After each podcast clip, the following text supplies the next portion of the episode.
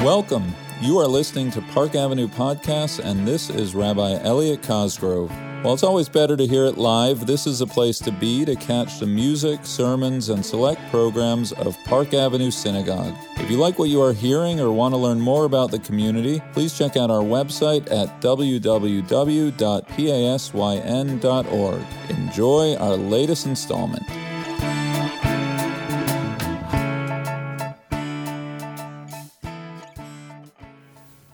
Shabbat Shalom.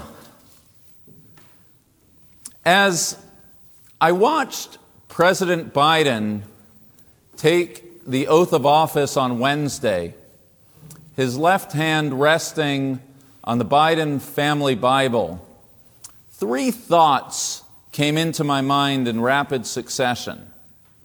First, wow, that is one big Bible.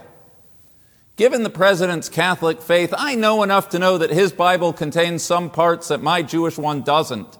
But at five inches thick, leather bound, adorned with a Celtic cross, when it comes to sacred scripture, this new president does not play. Second, wow, this president seems a lot more comfortable gripping a Bible than the last time a president publicly held a Bible in our nation's capital. Despite the intimidating size of Biden's Bible, this Bible was not being used to intimidate. There was something calming, comforting, anchoring, and even soothing about its heft. It signaled stability, dignity, and tradition. Third, and predictably, I thought to myself, I wonder if anyone up on those Capitol steps knows what the Torah reading is this week. I mean, how cool would that have been if after the oath of office and the inaugural speech, Garth Brooks had flipped open the big Bible to Exodus chapter 10 and said, In this week's Parsha, Moses stands before Pharaoh demanding, Let my people go that they may serve me. But alas, neither Garth, nor Lady Gaga, nor J-Lo made reference to the Torah reading. Moved as I was to hear the president reference Psalms and allude to Ecclesiastes, someday, one day, wouldn't it be great to hear someone on some inaugural morning say, in this week's Torah reading? That day is yet to come. So this day, this year, you'll just have to settle for me. In this week's Torah reading, coinciding with our quadrennial transfer of presidential power, we have a fabulous opportunity to consider the narrative that sits at the core of our identities as Jews and as Americans the story of the Exodus. As Jews, the Exodus is so omnipresent in our tradition that its significance in shaping our collective identity is self evident.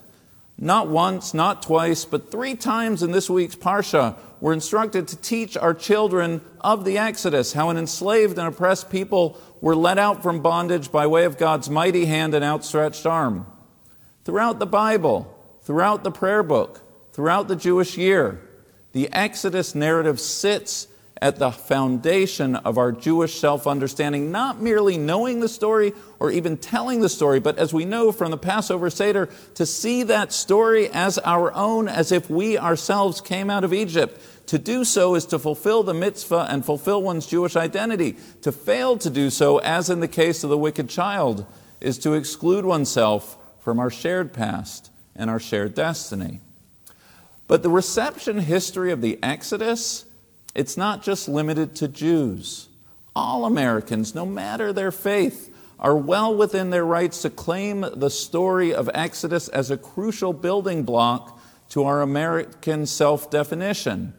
As a great scholar of American Hebraism, Eran Shalev argues, from the very beginnings of our country's history, in fact, well before the beginning, the story of this week's Torah reading has shaped who we are and who we believe ourselves to be. In 1630, when the Puritans set forth from religious shores in search of religious freedom, they compared their journey on the Arbella to that of the ancient Israelites being led out of Egypt through the Red Sea and to the Promised Land.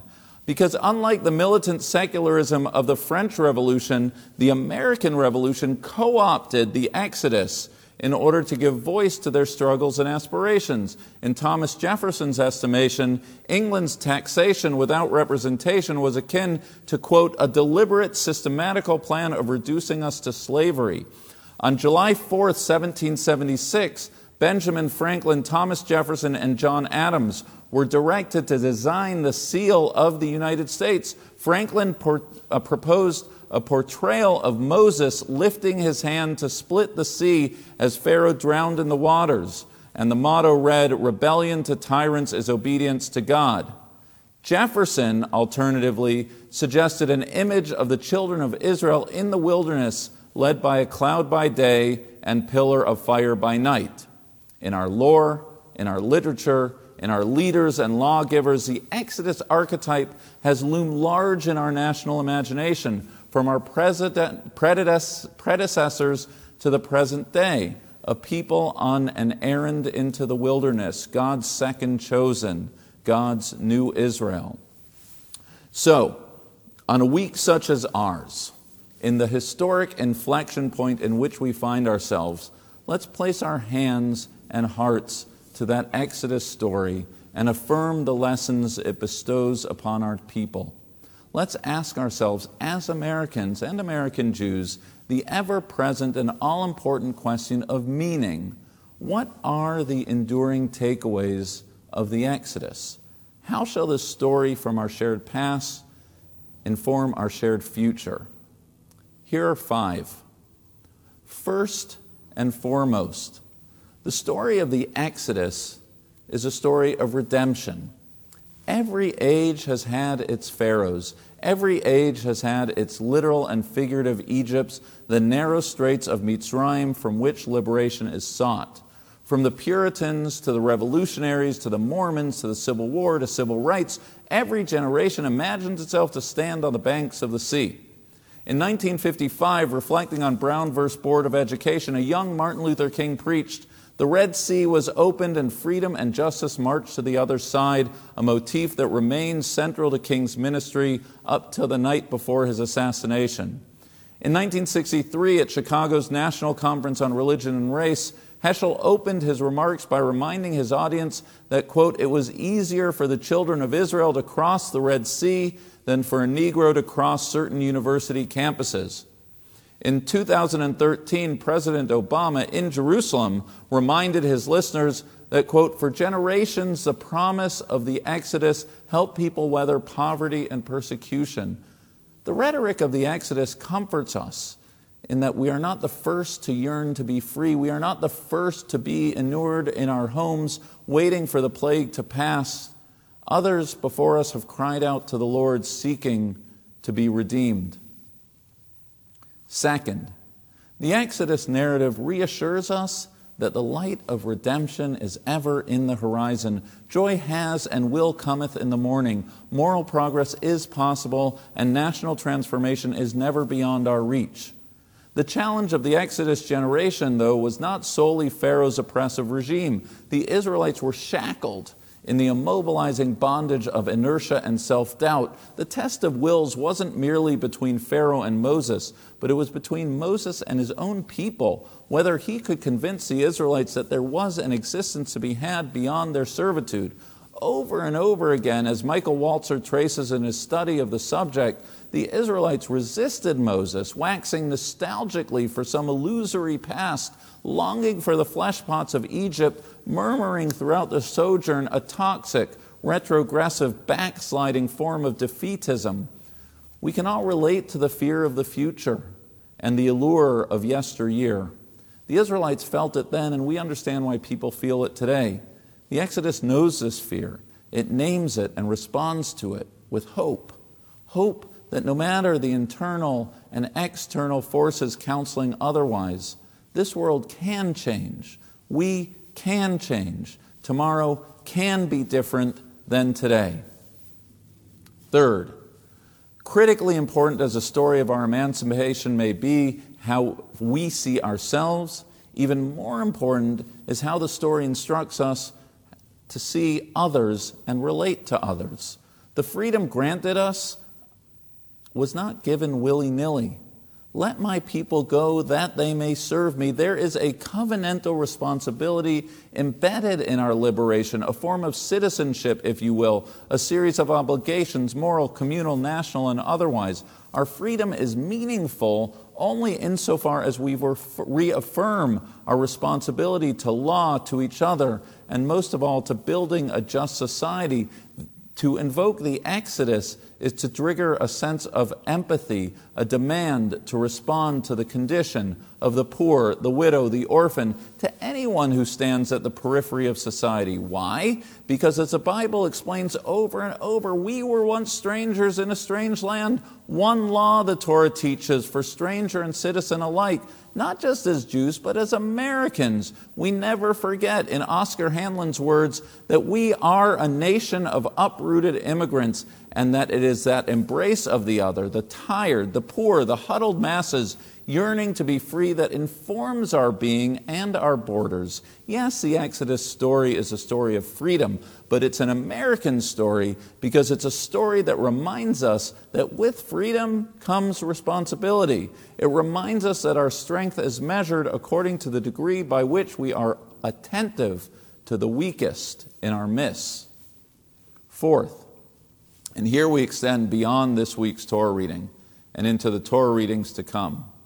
The Exodus reminds us that in order to get to the promised land, we'll have to go through the wilderness. As Walzer writes, the Israelites are not magically transported to the promised land. They are not carried on the eagle's wings of Exodus. They must march to get there, and that march is full of difficulties, crises, and struggles. There will be backsliding, there will be murmurings, and there's going to be golden calves along the way. There aren't any shortcuts. The wilderness is a place filled with anxiety, with more unknowns than knowns. But the wilderness is also a place for discovery, for opportunity, for renewal, and for growth. At risk of giving away the ending, the Exodus generation never actually makes it to the promised land. Their story, our story, is not one of reaching a destination, it's one of committing to the journey, of picking up where our predecessors left off, of putting one step ahead of the other, even when, perhaps especially when, the duration and direction of the road ahead is not entirely clear. It's a lesson that finds ready application to our country's present dark hour.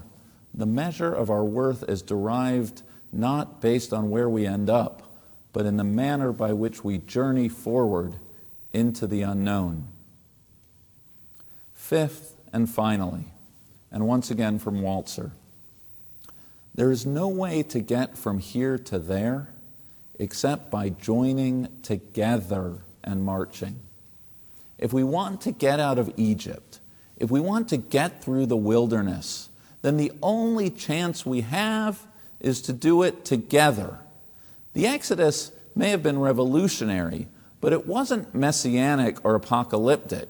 The story of our people is the story of a mixed multitude who had to figure out a way to live together, to affirm a covenant together, and to move ahead together. Moses, Aaron, Miriam, Joshua, there were bumps along the way. They had their differences, but they were pragmatists. They learned to respect what each other brought to the table, to work through their differences, and how to get along in order to move along. This was actually the message that King preached that fateful final night in Memphis. Not just that he had been to the mountaintop, but that the greatest danger wasn't Pharaoh, but it was infighting. As taught by the prophet Jeremiah, that it's from within that the deadliest enemies are to be found. In America, those enemies are racism, nativism, demonization, and baseless hatreds of all kind. Ancient Israel was constituted by different tribes, but they learned to march forward together, and so must we. Our national dialogue, our very souls, must be capacious enough to house difference, to house the red and the blue, the urban and the rural, conservative and liberal. As we heard this week, we must learn to listen to one another, to hear one another, to see one another, and to show respect to one another. What does the Exodus teach us as Americans? That whatever we do, we need to do it together. Five lessons. First, we're not the first to experience Egypt. Second, resist the allure of nostalgia. Tomorrow can be better than today. Third, the freedoms of Exodus are there to prompt us to care for the stranger in our midst. Fourth, in order to get to the promised land, first we got to go through the wilderness. And fifth, we can only step forward if we do so together. Five enduring lessons of the Exodus, five lessons embedded into the DNA of our nation, five lessons that speak directly to our present moment. No doubt there are other lessons. I have my list. I imagine you have yours. It is, after all, a very big book. But let's keep that book close in our hearts and in the work of our hands, the North Star guiding us in our shared journey forward. Shabbat Shalom.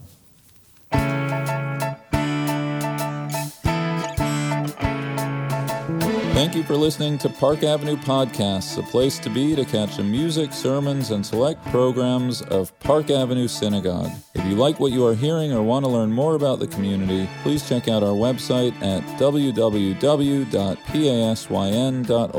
See you in Shul.